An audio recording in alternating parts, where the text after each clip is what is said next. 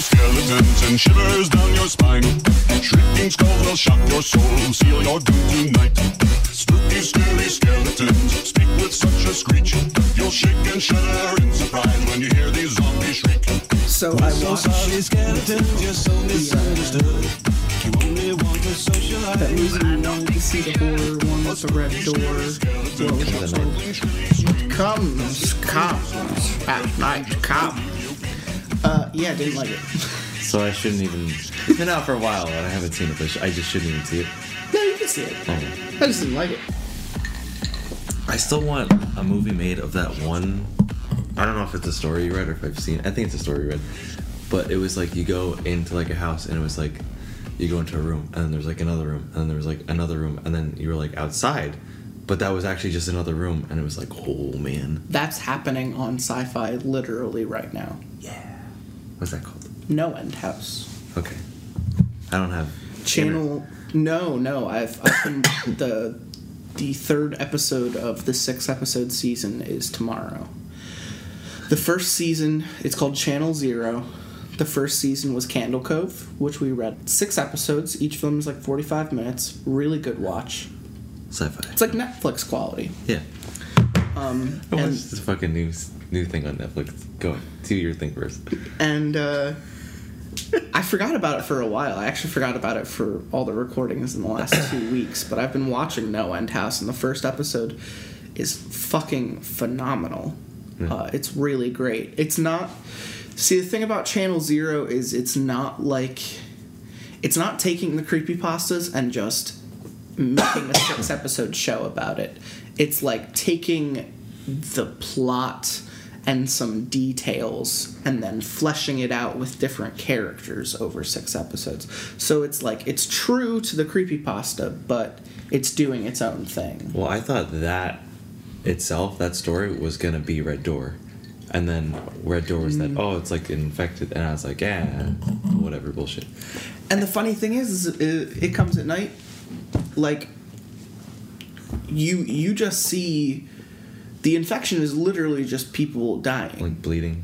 There's like Yeah. a little bit of blood. you can't the touch trail. them, you can't be around them like it's better to just fucking kill them and Yeah. like it doesn't there's a couple dramatic moments in the movie but ultimately there's no monster there's no context it's just implied that the world is shit It's like a bad thing. ultimately it was just a little boring it was like a lot of, I, I have no problem with slow burners you know there are a lot of really great really great slow burner horrors. None are particularly coming to mind maybe house of the devil but you know it comes at night was uh, uneventful dramatic. I watched a couple more horrors. I watched gerald's game the stephen king adaptation. Yeah, I have that on. fucking loved it. All right, so it's good. fucking loved it There it. is, right next to Okay, Trailer so Park I, Boys. so I can't spoil any of it for you, but there's just there's a moment near the end where I physically had to get up and walk away from the TV. It's because they just they do things terribly accurate. It is terribly realistic, and it I just couldn't watch it. I just uh, it, was, it wasn't I wasn't ill. It's just it was one of those moments where like I had to look away. like I just couldn't.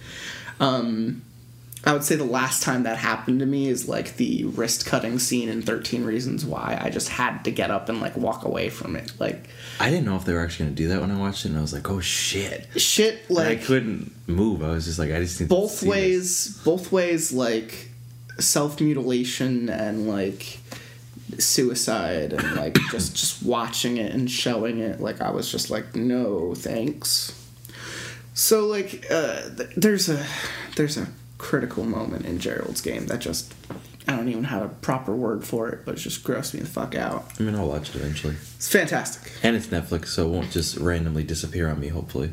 it's a netflix original so it shouldn't Yeah. disappear anytime soon. Um, any other horror things going on? I, I'm, I think I'm seeing Annabelle tomorrow. Will not see that.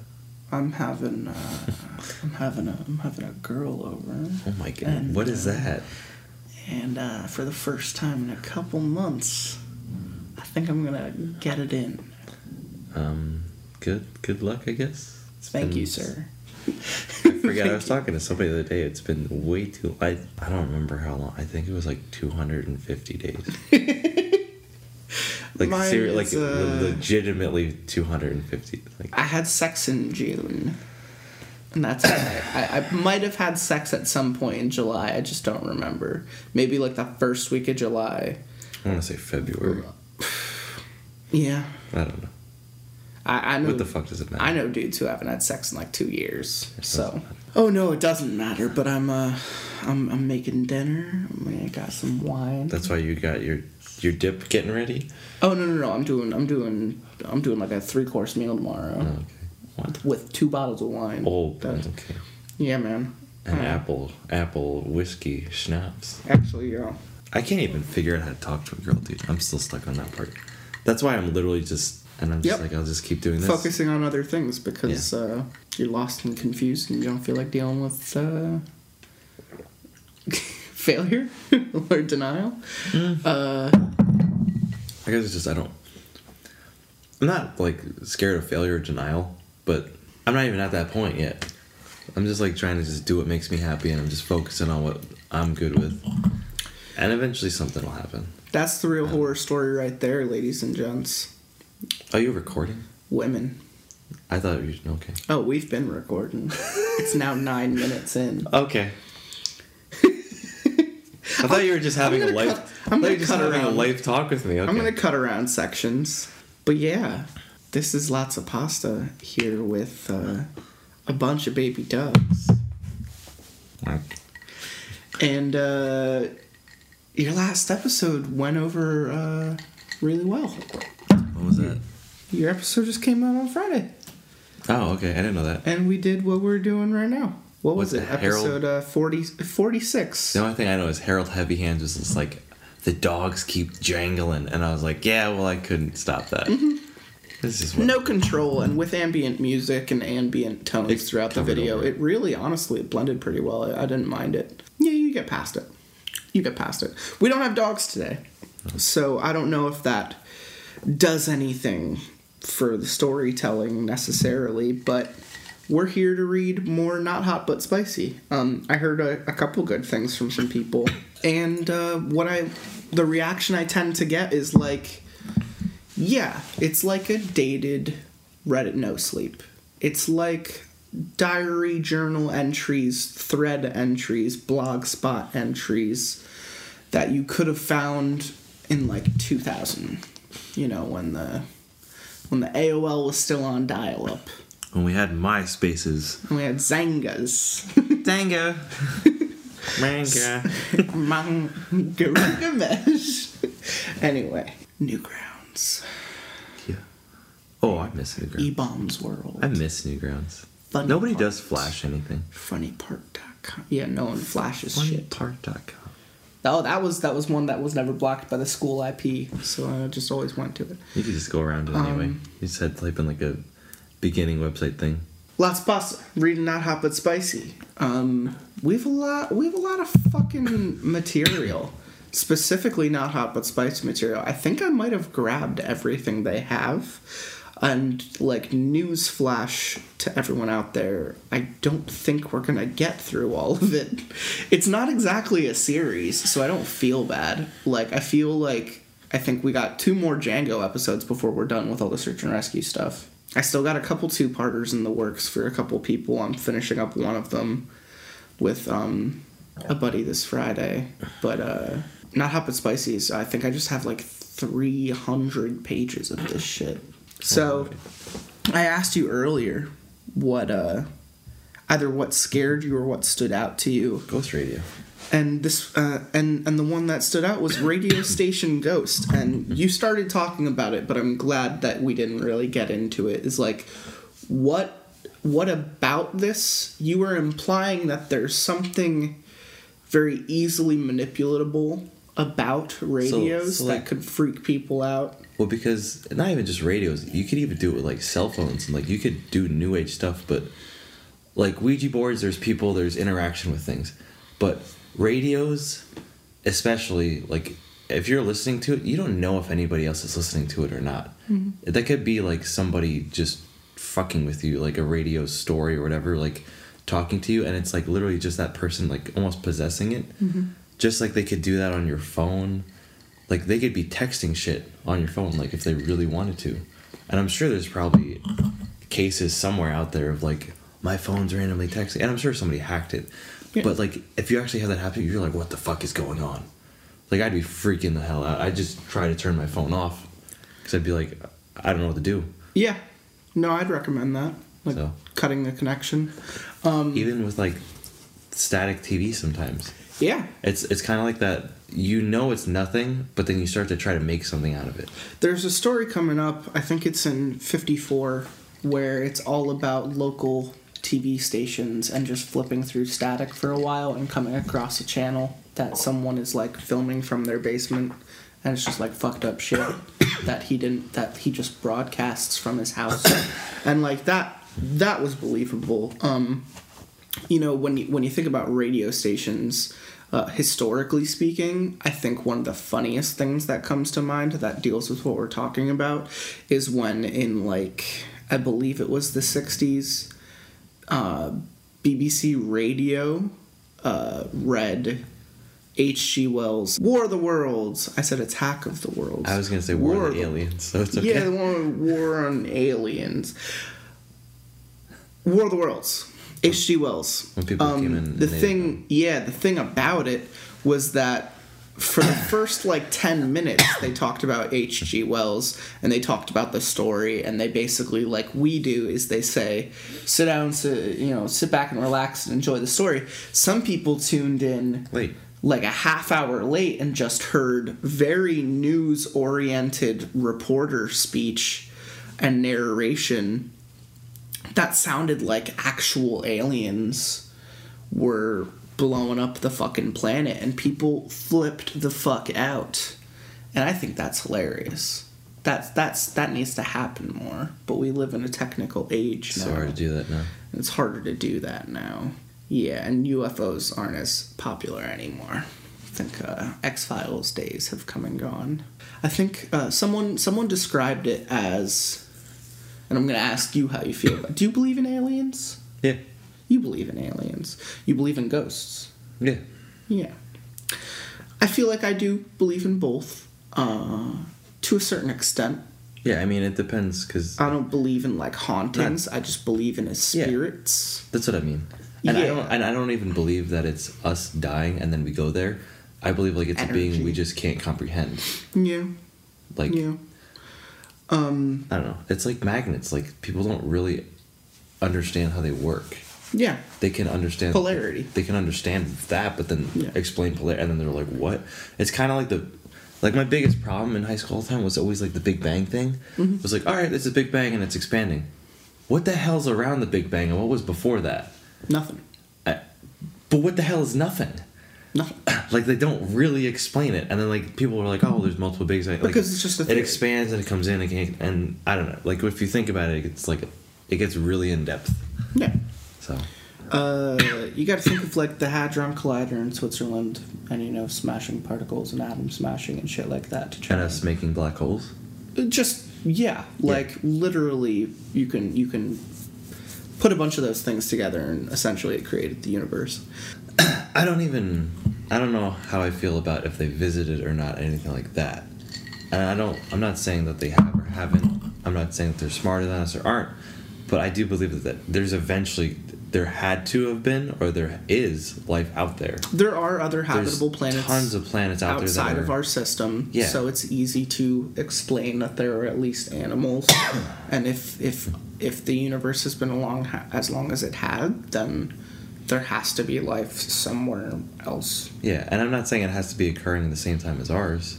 No, So, and even if you look through telescopes or anything like that, like they found cellular It- life on Mars. You Yeah. know, give Mars another million years if the sun doesn't explode, and Mars would have life. You know, I mean, Mars might have had life before us. Sure. Like, and you won't even know.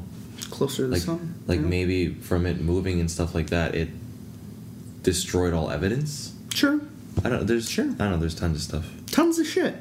But But yeah, not hot but spicy.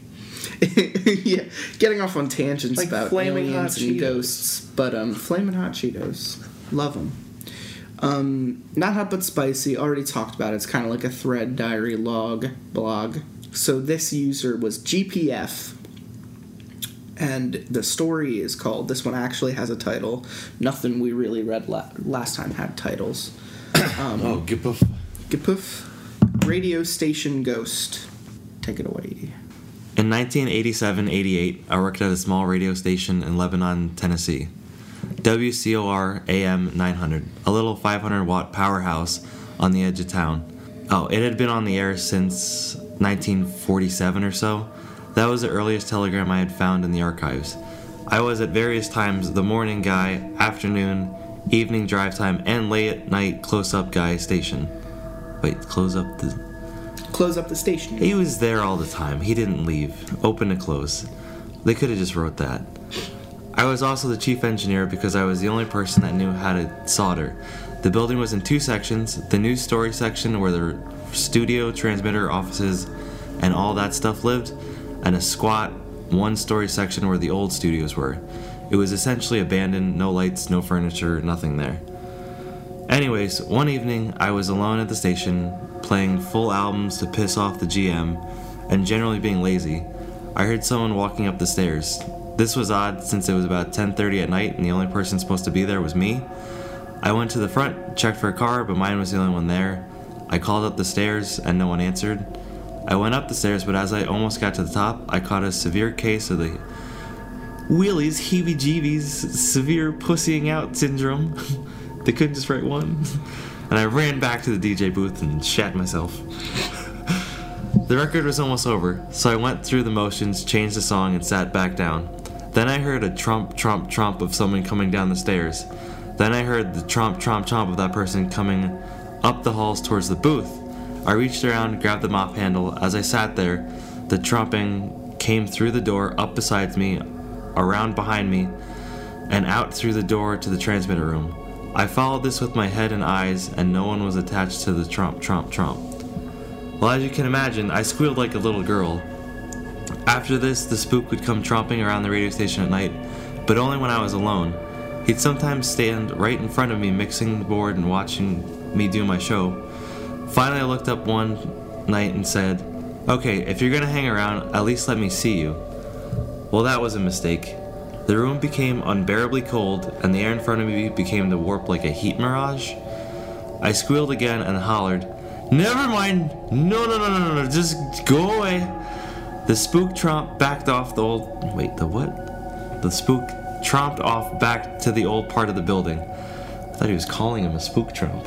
Spook drum. That's gonna be a new insult. Later that week, I almost jumped over the GM's desk telling him to move me to an earlier time slot. Everything worked out well, and I moved to the shift before the one late at night. I trained the new guy, let him run the shift by himself for a couple of weeks. Of course, I never told him about the spook. After letting him alone, I stayed there after my shift to chit chat with him about his shift. As we talked, I asked him if anything strange happened during his shift, and he replied, Oh, yeah, there's this spirit that comes around at night. I almost shit my pants right there. This kid was a bit insanely religious and kept calling the spook a demon. While we were talking, the spook tromp, tromp, tromp up the hall into the production room, and I was looking over my shoulder through the glass. The room got chilly, and I was not happy about it. The kid said, Just rebuke him in Jesus' name. Well, I'd never thought to do that, so I turned around, looked at the window, and said, Jesus says to get the fuck out of here. The spook tromped back to the old section and left us alone for the night. I quit working there af- not too long after that. This is not what I wanted out of the radio station. I wanted there to be like a random station that would like turn on and like start telling him like fucked up things that would like happen in the future and it would like happen actually and then he'd be like freaking out. Then why don't you write that creepy pasta? I'm not a writer, dude. But that's that was my thought of what that was gonna be. Not We've oh, we've Trump, read Trump, Trump. we've read creepy radio station stories on the show before. There's one in uh, 38 that's pretty good. I read that with my my girly friend uh, Campbell Siren. Good radio story, real creepy. This next, not hot but spicy, is by Davy Lockwood. And it's called My Aunt's Pot. What kind of pot?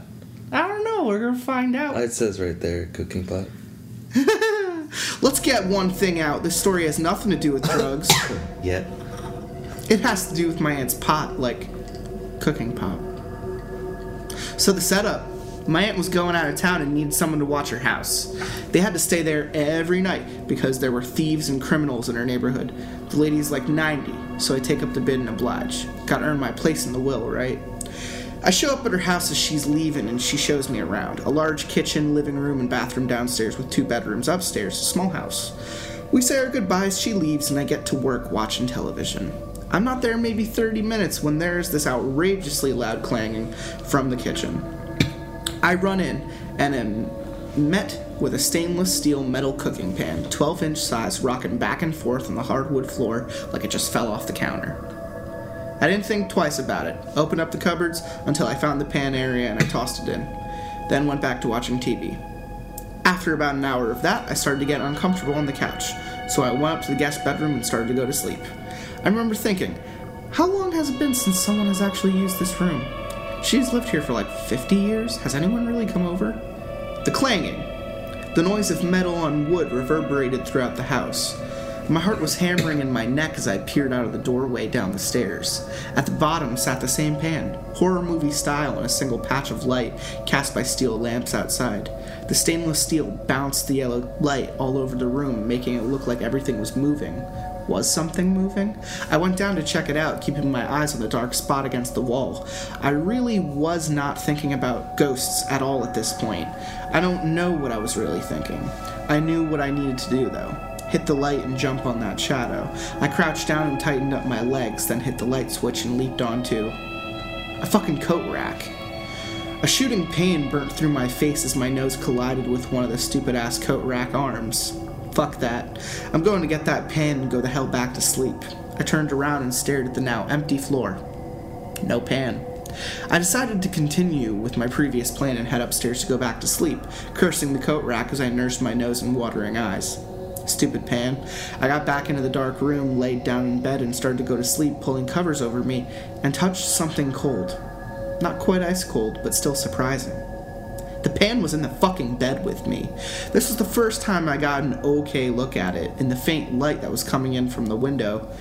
First, it was cold, I mentioned that. Second, it smelled awful, like seven day old hamburger awful. Third, it was whispering to me. You know that sound when you hold a seashell up to your ear? That sort of sound was coming out of this. Like a bunch of people whispering, then listened to through a metal funnel. I thought I caught my name once or twice while I carried the pan downstairs. Sleepiness numbed any fear of confusion. I just accepted things as they were happening. Moving, talking pan, sure, why not? I put the pan in the cupboard again and jammed it closed with a wooden spoon. Satisfied, I went back upstairs to sleep. I woke up vaguely dreaming of pans. I decided it was all a dream and walked to the downstairs bathroom to do my morning business. This wasn't that hard, I thought. Sleep in a house for three nights and get paid for it, good deal. Now put your brain on pause for a second and I'm going to throw and I'm going through what happened next in slow motion. First, I opened the door to the bathroom and faced a mirror. In the mirror was a furious looking old man holding the pan over his head. Second, I turned around and saw the pan flying at my face. I ducked instinctively, listening to the pan whoosh over my head. Third, the mirror behind me exploded in a mirror induced death, sending its silvery carnage all over the bathroom and ricocheting the pot off the sink and into the bathtub, making a horrible, horrible amount of noise. Back up to normal speed, I stood there a moment dumbfounded, then picked at a piece of mirror, touching it to try and figure out if that just happened. At the angle I was holding it, it reflected the faded dragon on my shirt. I know I'm a goon. I turned it up to look at myself in the face. It was a reflex. Try picking up something reflective and not looking at yourself in the face. I caught the reflection of something moving behind me. There it was again. I was fighting with myself at this point. Either put down the shard and act like it isn't there, or keep looking and see the old man trying to kill you. I stepped aside and moved the shard over, using it as a rearview mirror. Nothing still. That was the moment I decided I had it with this house. I threw down the shard and walked outside, walking past the mess in the living room. I apparently had also knocked over a lamp in the coat rack incident. I got into my car and started it and started to back up when I saw the guest bedroom window was open. I started to think, did I leave that? And the pot flew out of the window and broke through my front window, landing in my passenger seat. I picked it up and threw it out. in one swift motion, all the while reversing and getting the fuck out of Dodge. Thus ended the pan incident. Until my aunt called me at the end of the three days and thanked me for keeping the house so clean.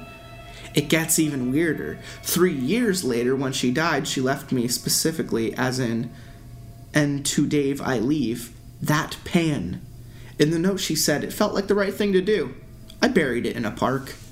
So, to all you ghost hunters and believers who think that ghosts have some motive or some purpose, nah, you're wrong. Ghosts make no fucking sense, and I'm pretty sure have no idea what they're doing. I'm not saying that they don't exist, I firmly believe after that incident. What I'm saying is that they have no idea what they're up to.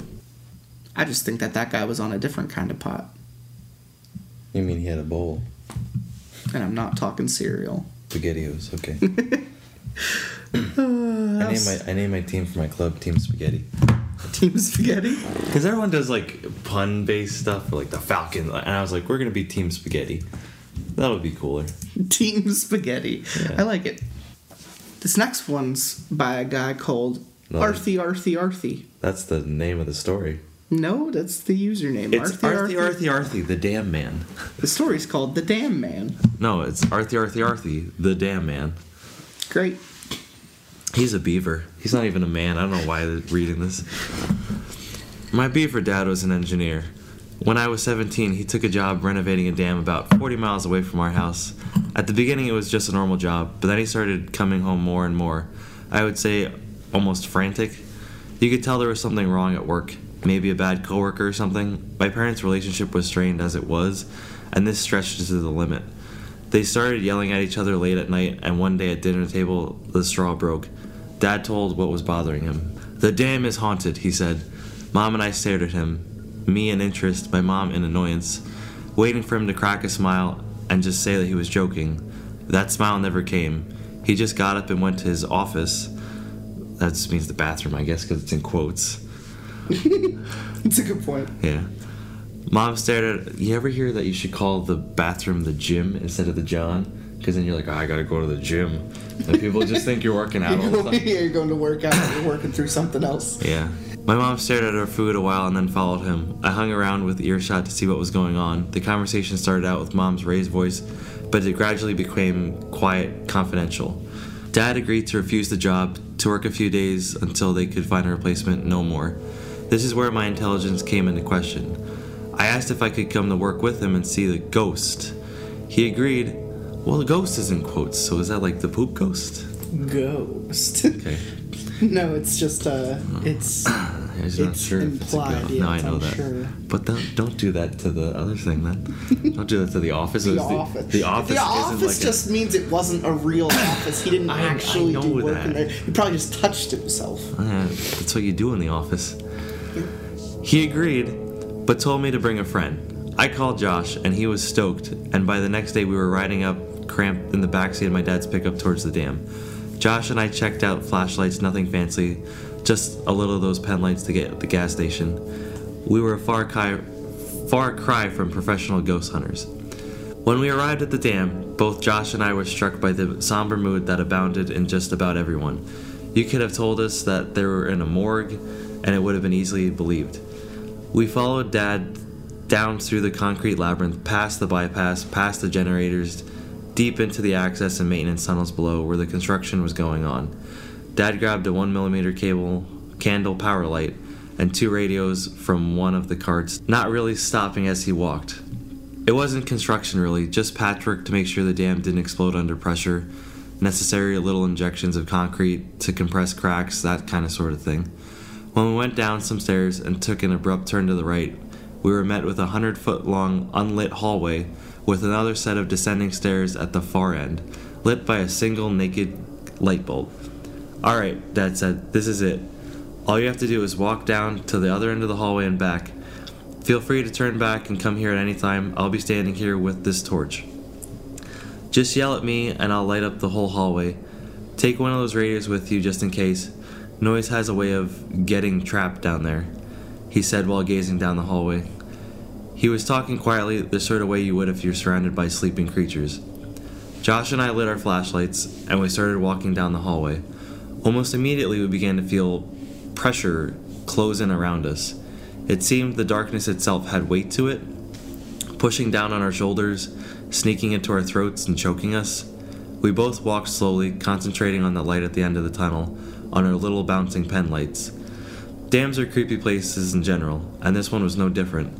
Minute shifts in the lake caused the dam to moan in a way, but not in a way you could hear. More like you could feel it moan somewhere deep in your stomach. Little drips would become gunshots when reflected in the right way. Ventilation shafts would seem to form whispered words. Voices from far off managed appeared right behind you. I had no I had experienced these before in other dams, but this one was different, completely different. I suddenly snapped alert. Josh was whispering my name from somewhere. I became aware that we were laying down on the cold, moist concrete floor. The light at the end of the hallway had gone out. Our pen lights did little to hold back the wet, seeping darkness that was constantly encroaching on us. I pulled the radio out of my pocket, whispering to my dad, Dad, Dad, turn on the light. No reply, just that s- silent static that filled the air around us. Josh and I turned around and looked behind us. We could see that Dad was sitting on the steps. I wanted to yell for him, but I couldn't. If I opened my mouth, the darkness would come in, pour in, drowning me. The radio crackled up in my hand. Turn on the light, turn on the light, turn on the light, whispered someone. It wasn't my voice. It was a sick, wet, almost gurgling voice, guttural and deep. It was it originated from the gut almost of the throat. Josh and I pointed our flashlights at the radio, and he cursed as his light flickered and died. We were stuck, trapped in the hallway. We couldn't yell, we couldn't move, we couldn't use the radio. Josh, we have to try and get back. He nodded back, his face eerily lit by the pale blue penlight. I tried to ignore its brief flickering as we both started to crawl back down the hallway, using the penlight to light the way in front of us. The darkness was complete, filling the edges of my eyes. Our whole world existed in that circle of dim light before us, everything else was black. Then my hand touched something. I jumped backwards and pointed the penlight where my hand had been. Nothing. But I knew without a doubt what I felt. It was a foot. I had laid down my hand on the ankle of a human foot. It had been wet, slimy almost. The skin felt soft and bloated, ice cold. It was so vivid I thought to myself I had the calluses on the back of the heel, the wrinkles on the skin, the tension of the dead muscle. I had surprised whatever I touched as much as it surprised me. Suddenly, Josh was yelling at me. He was gasping and spinning around on all fours, his eyes wide with fear. What the fuck was that? He started. Something touched me. It put its hands on my back. He turned around and showed me the back of his shirt, a gray t shirt that he wore in case it got dirty. Two defiant handprints were set in it, right behind his shoulders, showing easily against the rest of the shirt. Whatever hands had touched him had soaking wet hands. His face set as he looked forward, I followed. Up ahead, we could see Dad relaxing on the stairs with the light behind him, erasing all the details of his face, but there was someone else now. It was wearing a poncho, a heavy wet gear that dam workers who have to work in deep work wear. Brief reflection of the light around the silhouette showed its emergency yellow color. It was wearing a hat too, one of those rubber seal hats I had seen my dad wear on so many occasions. Someone else had come down to talk to Dad. Then I felt it look at me. From far away, even though Josh and I were in total darkness, I felt it look at me and knew, absolutely knew, it saw me. Then it started walking. It was a hurried walk with a heavy limp, a determined walk, the walk of a man who has something important to do, someone who is late, someone who wants to kill an intruder. I was paralyzed there on the floor, shaking from the cold water seeping through my shirt off the floor, from the fear of whatever it was walking at us. Closer, closer. I pointed my flashlight at him. He was maybe 30 feet away now. His waking had picked up in pace, little details shimmered in the penlight. His face was a sickly white, the eyes gray and swollen. One eye was pointing directly at us, the other eye lazily drifting off to somewhere else. One eye on me, one eye on the Coke machine. His cheeks had dark blue veins showing through. His lips were torn and rotting in places. Shimmers of light reflected back to me as droplets of water caught the light. Whoever the man was, he was soaking wet. Still closer, too close. The radio. Dad was talking through the radio. Are you boys okay back there? I'm turning on the light. Cover your eyes. I couldn't see him anymore. The man was close enough that he filled our view. His wet boots heavily slapping against the concrete. His wet, labored breathing seemed to slide across the walls until it reached my ears. It occurred to me that my flashlight had gone out, and at the same time, the boots' steps stopped. I could hear the breathing though, only feet above me. Wet rubber squeaked against itself, and I felt a wet, swollen hand slide down the side of my face, then violently grip my hair and yank my hair back. The world erupted in light. Bright, unbroken light filled every corner of the damn hallway. Why are you idiots laying down? What's wrong with Josh? I heard my dad yell. Unseen behind the bobbing light, he was running towards us. I looked over. Josh was face first in the concrete. He had passed out. I started shaking him and he woke up, pushing me off him in fear at first. Dad reached us and helped me pick him up. Pick him up. then pointed the light down the hallway and dismissively shook his head. Let's get out of here. I'm seeing things now. I thought I saw one of those workers just go around the corner there. Was he wearing wet gear? Yeah, why? Are you okay? He squinted his eyes almost knowingly at me. He had a unique experience, I thought to myself, probably every day for the last two weeks. Why is your hair wet? was the last thing I remember asking him. I find myself waking up late now, soaking with sweat, thinking about that tunnel. Sometimes I can feel the wet hand on my face, sometimes I feel the foot, other times I just see the silhouette at the end of the hallway, any hallway. Afterwards, Dad fronted an effort to quintuple the amount of wired and emergency lights in the dam, and the personnel were more than supportive. He also suggested to change the emergency gear to red so that everyone wasn't jumping out of their socks every time they saw another worker. So they usually wear fluorescent? Why would red help? I don't know. Guess. I think they just need a different color because they were freaked the fuck out. By the yellow? Arthy, Arthy, Arthy, the damn man beaver.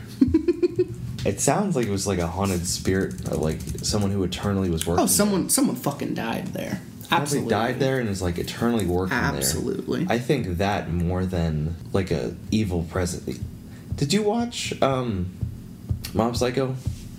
Yeah, I fucking love Mob Psycho. All right, so I didn't get it through it, and I need to. Like, I know I need to. I watched the first like four episodes, I think, but one of them had a, had a tunnel. Yeah. That's what that reminded me of. The Yeah, the tunnel that like people like freak The out when gang they go tunnel and you can't get through it because they'll they'll kill you. The spirits will kill you. Yeah. Yeah, totally thought of that. It's cool. This next one is by a guy Costimo. It's called Weird Dreams. Well, this is nothing really like anyone else's stories. In fact, this could all just be my imagination. Some kids can't go to sleep without their door ajar and a light on in the passageway. This was never the case for me. I always slept in complete darkness. When I was a child, I dreamed more than anyone I've ever discussed it with. I had several dreams that I could remember at night, and in every one of my dreams, I died. I died a thousand deaths, being shot, stabbed, poisoned, I fell from cliffs, I burned in fires. I relate heavily to this. That's gonna be like that new movie, Death Day. Death Day. Happy Death Day. Yeah, uh, as a kid, as a kid, I uh, I wasn't afraid of the dark. I enjoyed the dark. I, I needed the dark to sleep. I'm very light averted. I sleep in a basement, but all of my dreams had me like dying multiple times, and it would always end with me like bringing my shit into my parents' room and sleeping on the floor, uh, like under their bed, because it was a high bed. So I relate to this. Most of these nightmares I just put down to an overactive imagination. The dreams I was shot, it was usually by some soldiers in some war. Too many movies. But some dreams I knew were different. They all involved places I knew, as opposed to other uh, nightmares, where I was killed in all sorts of locations I've never been to. These particular dreams, I was prey. I was being hunted by some beings that I couldn't see, couldn't feel, but I knew they were there. When they caught me, they tried to kill me, but they were non corporeal so they couldn't physically injure me in these dreams. When they got me, I couldn't breathe and I felt them draining me. Normally, when I knew I was dreaming, I could wake myself up very easily, but not when they had me. I could feel them keeping me in the dream, and it took all my will to drag myself away from them and wake up. All my other nightmares, I could wake up and say to myself it was only a dream and forget about it. But these particular dreams, I couldn't get out of my head. I somehow knew that they were real, and that scared the hell out of me. In the nightmares, when these beings caught me, I was trapped and couldn't breathe. I would slowly, intentionally claw my way back to consciousness. I'm an only child, and for the first 12 years of my life, I slept alone in a bedroom at the opposite end of the house from my parents. Occasionally, I would have friends sleep over, and I would completely freak them out. because I discovered that when I was dying in the dream and couldn't breathe, I couldn't breathe in real life. Sometimes for extended periods of time, some of the times I'd wake up and whoever was staying at my house would be shaking me, trying to wake me up because I was choking, unable to breathe in. As soon as I regained consciousness, I could breathe again. This didn't happen every night, just the nights when I knew the dream was real. Sometimes I would be having a normal dream, dreaming about being a champion footballer or whatever the fuck young kids dream about. When I knew that the being searching for me had found me in the dream, and all of a sudden the dream became real. Over time, I realized that not all of my dreams involved me being hunted down. Sometimes I would be talking to the other beings. One group of beings in these real dreams tried to help me. These were not like the dark, invisible things which tried to kill me. These other beings were semi visible, shorter than me at the time, making them quite short. They tried to teach me things in the dream world. There were three in particular. I can't remember the names of two, but I remember the name of one distinctly Rying. I'll explain why I can only remember that name later. These beings taught me, and I think they tried to help me hide from the hunters, but they couldn't protect me or fight the hunters off. I learned that in these real dreams I had powers I didn't have in real world. I could fall great distances without injury because I could slow how quickly I fell. It was as if I could affect gravity's effect on me. This also meant that I could almost fly.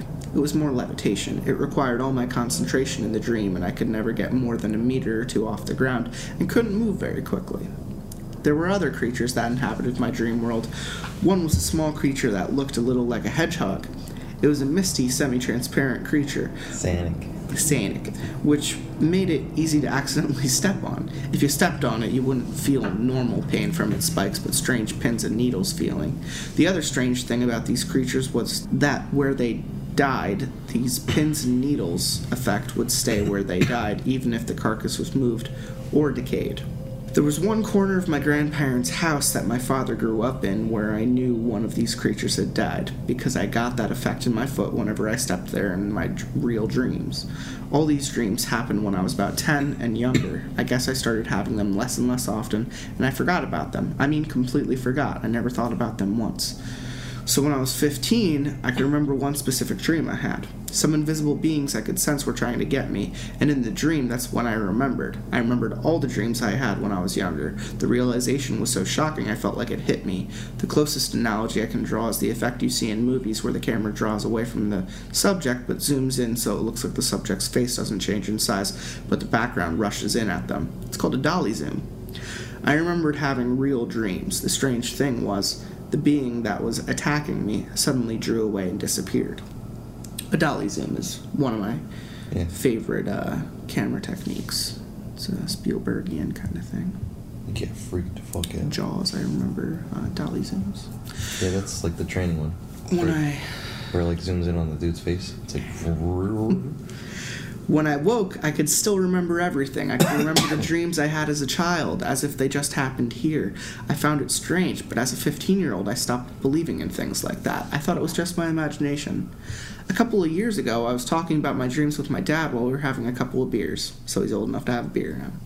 He told me that when he was a child, he had two friends that came back to a lot of the dreams he had. He told me their names. I didn't recognize one, but hearing the one nearly made me drop my beer. Rying, the same name as the other three that tried to help me in my dreams. My father told me how they used to be his friends in his dreams when he was young, and he went on to describe one particular dream where one of his pets in his dream, a little creature he said looked like a shadowy brown echidna, died. He told me exactly where it died, just in between the crabapple tree and the kitchen. This was exactly the spot that I had dreamed of knowing one of these creatures had died, because I had walked over the place it died in one of my dreams and had felt the strange pins and needles feeling that the creature gave me the place where they died. the place was outside at the time of my father's dream, but by the time I was young, the kitchen had been extended and the spot was indoors in a corner. This blew my mind. Most things in my life like that I put down to coincidence, but that was just too close. I told Dad about the same dreams I had as a kid, and to my surprise, he wasn't shocked at all. He said that his mother had similar dreams when she was young, and so had her father when my great grandfather, who died a long time ago before I was born. I've spoken to my grandmother about this, and she remembers vividly talking to the little people in her dreams and talking to her father about it.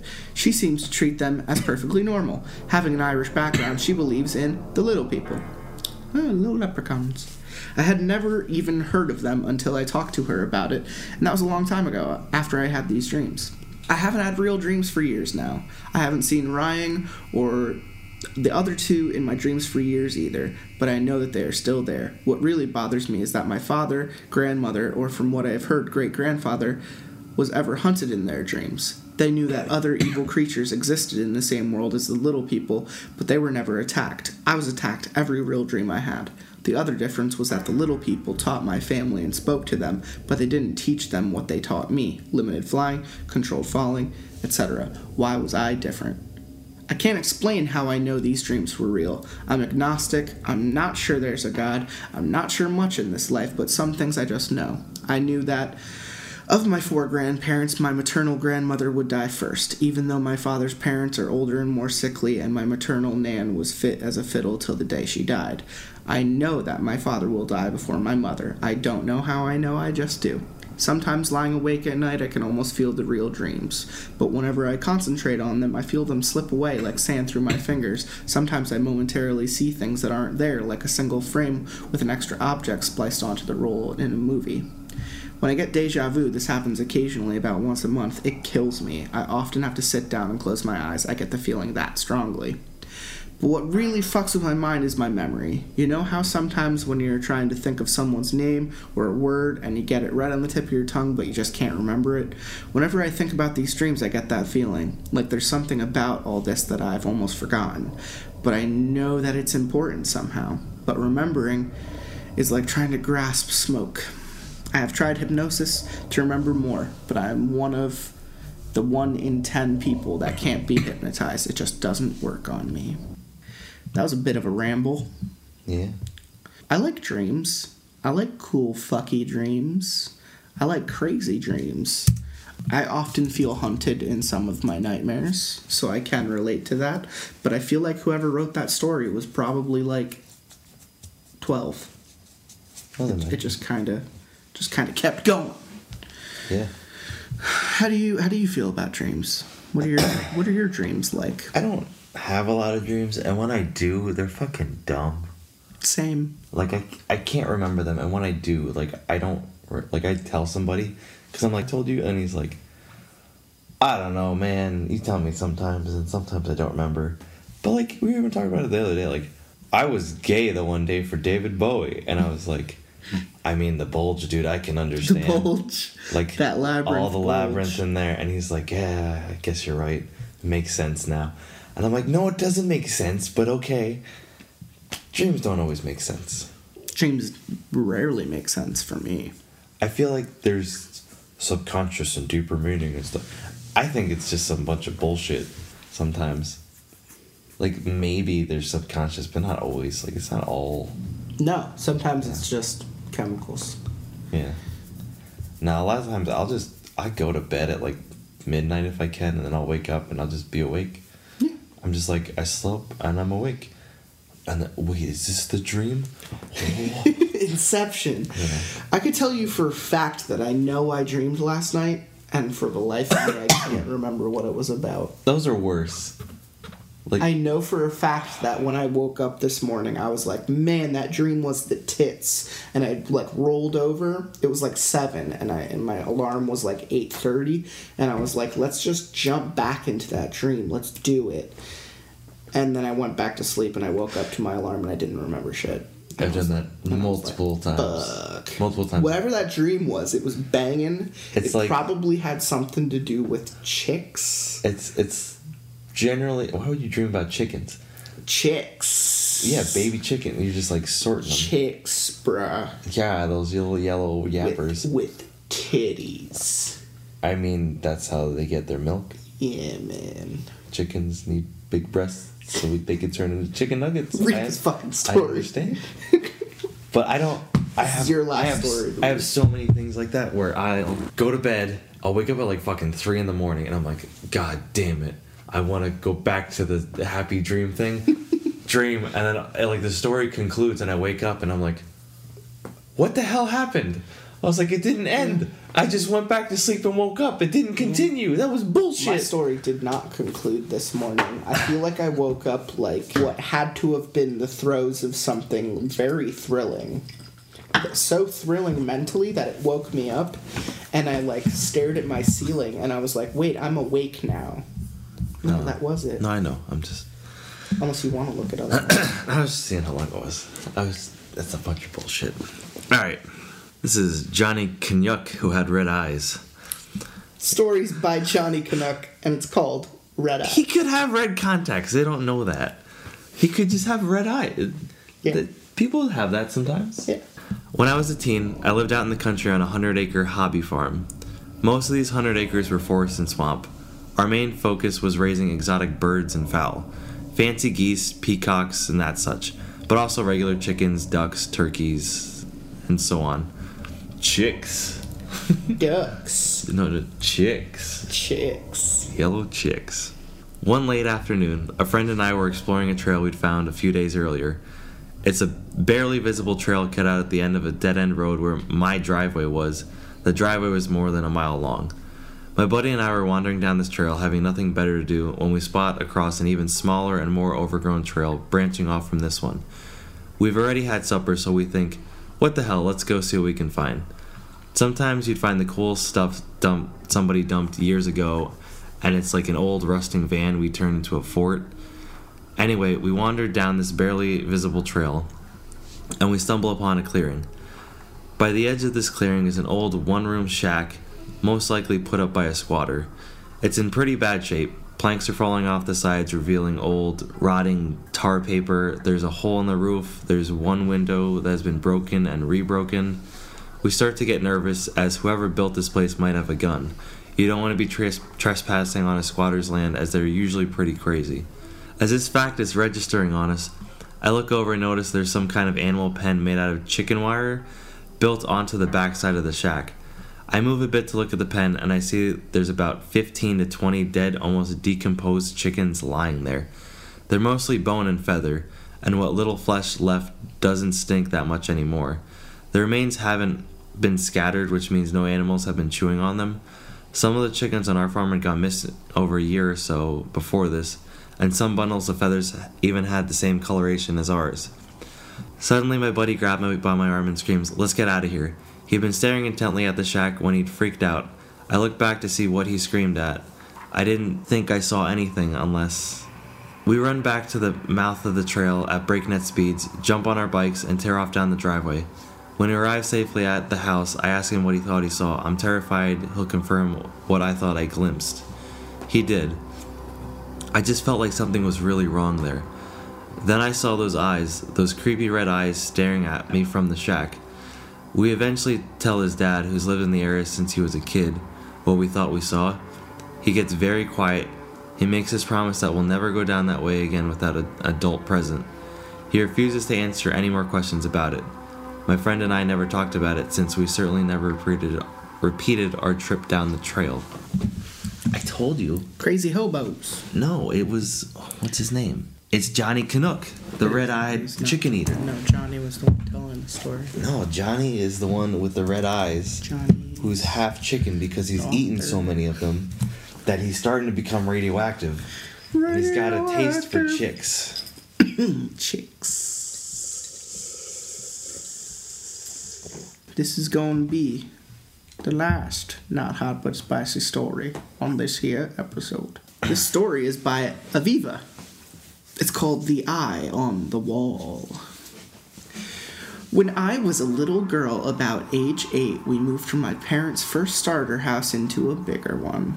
It was a ranch style home, th- three bedrooms, two baths, basement, and a garage. It was plenty big for my parents, sister, and myself. My sister was six at the time, and she was pretty upset to have moved from the house we both grew up in, so it was my job to make her feel better, said my mother. The game we designed was that one of us would run down to the basement and stare up the laundry chute until the other poked open the laundry chute and waved. Sounds great. We would squeal with laughter and then run to change places. My mom either didn't care or didn't notice since we were out of the way of the movers. The basement was half finished. One whole area had been done with wood paneling and multiple rooms. One included the laundry area. This area even had carpet. The rest of the basement was green concrete floors and the cement concrete popcorn walls. That's the best way I can describe it. Uh, insulation. The unfinished area took up most of the basement and had two small windows that let light in. This area became the main play area for me and my sister, along with any new friends we would bring over. Sounds a lot like my old basement in my old house. Yeah, I don't really remember that much. At one point, about three months into living there, my mother let a few friends of mine come over for a sleepover. We were having fun, drawing with chalk and crayon on the basement floor. My mom didn't mind this since it could be easily washed off the concrete.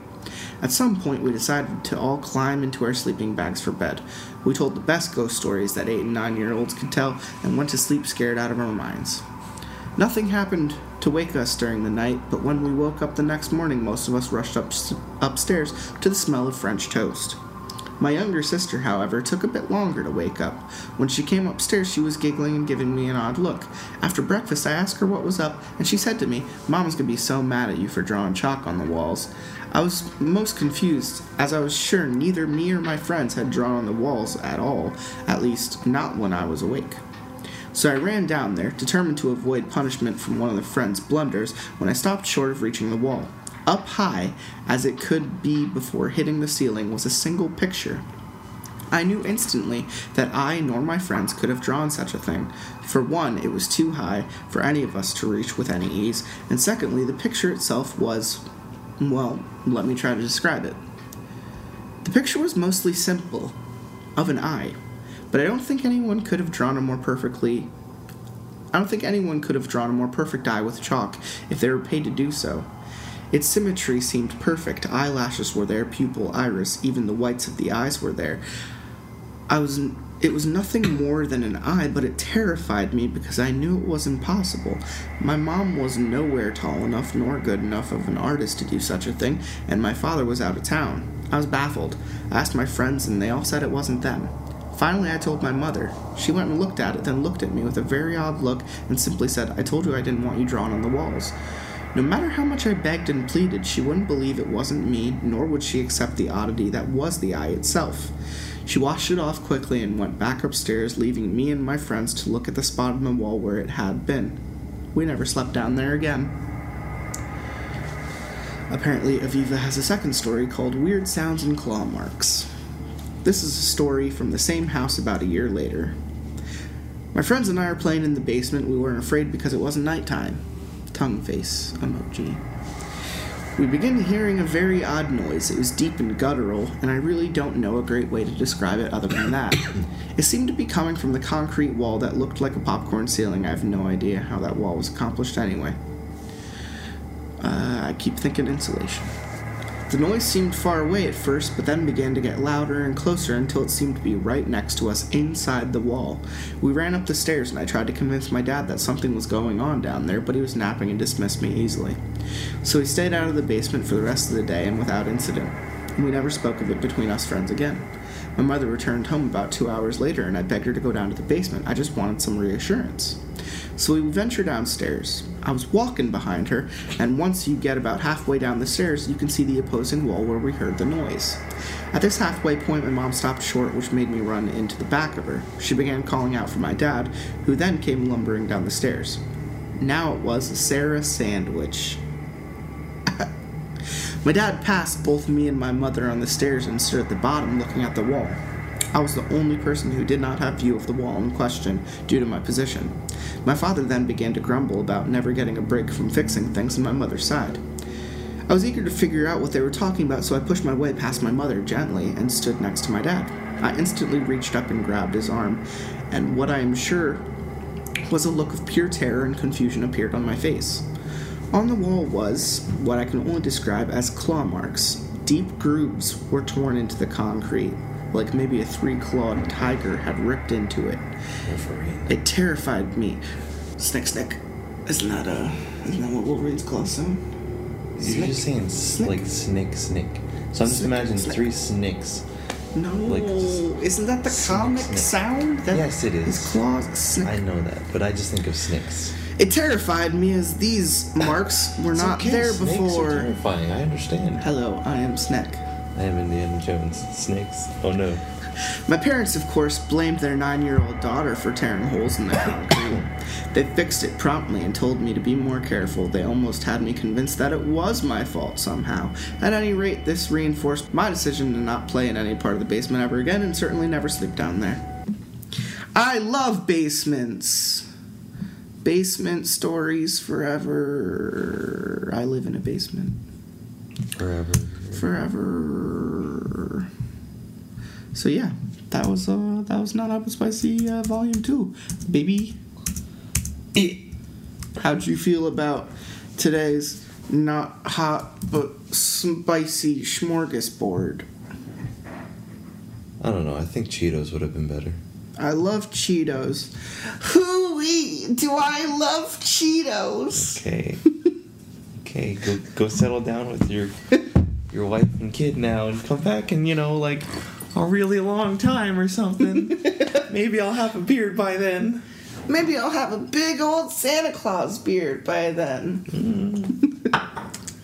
oh, I love Rick and Morty. it's gonna be so long. Um, it's funny that during during the the dream story where the guy just kept rambling about his dreams, all I could think of was the accountant game that the Rick and Morty guys made, where Justin Roiland voices like all the characters in the game. With the truth And- tortoise? and n- no, the, there's maybe.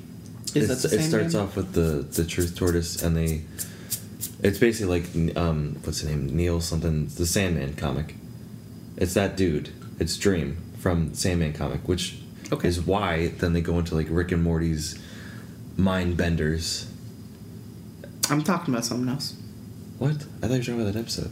No, I'm talking about. Oh. I'm talking about a game they created. Oh. Same studio. Well, Uh, continue. they they they do something. Uh, the same studio that did Rick and Morty, the same developers, same creators. They uh, it's called like Squanch Studios. It's Squanch Yeah. Games. It's funny. Um, they have a game called Accountant where you like portal hop to like different dimensions and just deal with like a six foot by six foot radius. It's all VR shit, so that's why it's like everything's confined. But um, one of them is like uh, the belly of a demon and there are skeletons everywhere and they're all like talking and you could like pick them up and like make bodies out of them so like two heads on like the side of one like cat dog body. Yeah. and they're like ooh play me. Play my bones. And you could like pick up bones and just be like spooky scary scary and but my favorite one my favorite one is like the second world that you get to and it's this it's this beautiful forest and there's this tree and you see this guy like sticking out of the tree hole like picking up acorns and sticks and shit and so it's just a dude it's not like a squirrel or anything I mean, he's basically. a and he literally just starts screaming at the player. He's just like, "Get out of my tree world! What are you doing here? Get get the fuck out of here! Get the fuck out of my tree world!" And uh, when you show up at that world later, it's on fire, and he's just like, "This is all your fault." Because you, you showed him fire. You did this to me. No, I don't know how the. How I'm forest gonna got set on sue fire. you.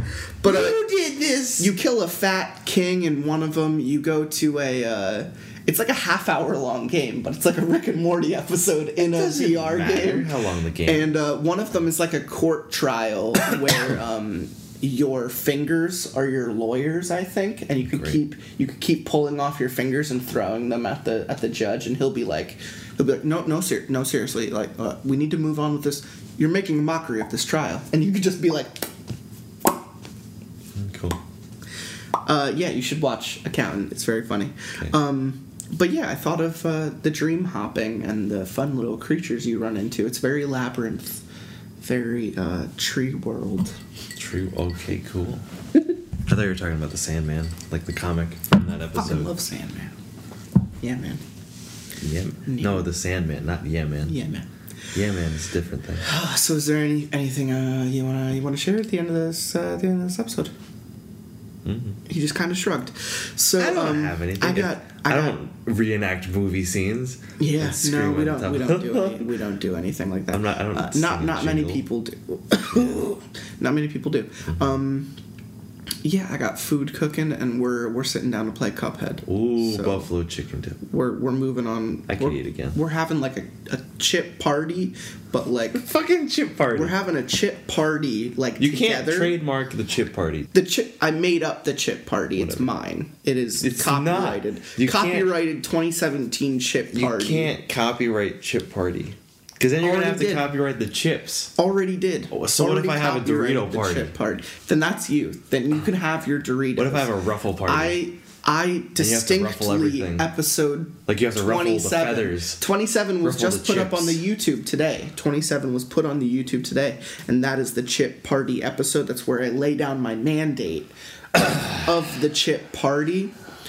Um, and so we're gonna do that, and we're gonna play Cuphead, and I'll I'll be sure to talk about it on another episode. So this was lots of pasta. I'm just finally excited that they fucking released the shit. It got delayed for so. Literally, that's the reason I bought the Xbox. Was And then for you sold it to me, and and, then I I sold have it to you because they took like over a year because they had to like remortgage their houses. I just read that today, and and, that's nuts. do all this other. The I game mean, took six years I can understand it. because it's a work of art. And the thing is, I'd rather if it takes me fucking forever, as long as it's good enough, I don't care. True. Like, cause it's everlasting. Two to the one, from the one to the three. I like good pussy and I like good trees. Smoke so much weed you wouldn't believe. And I get more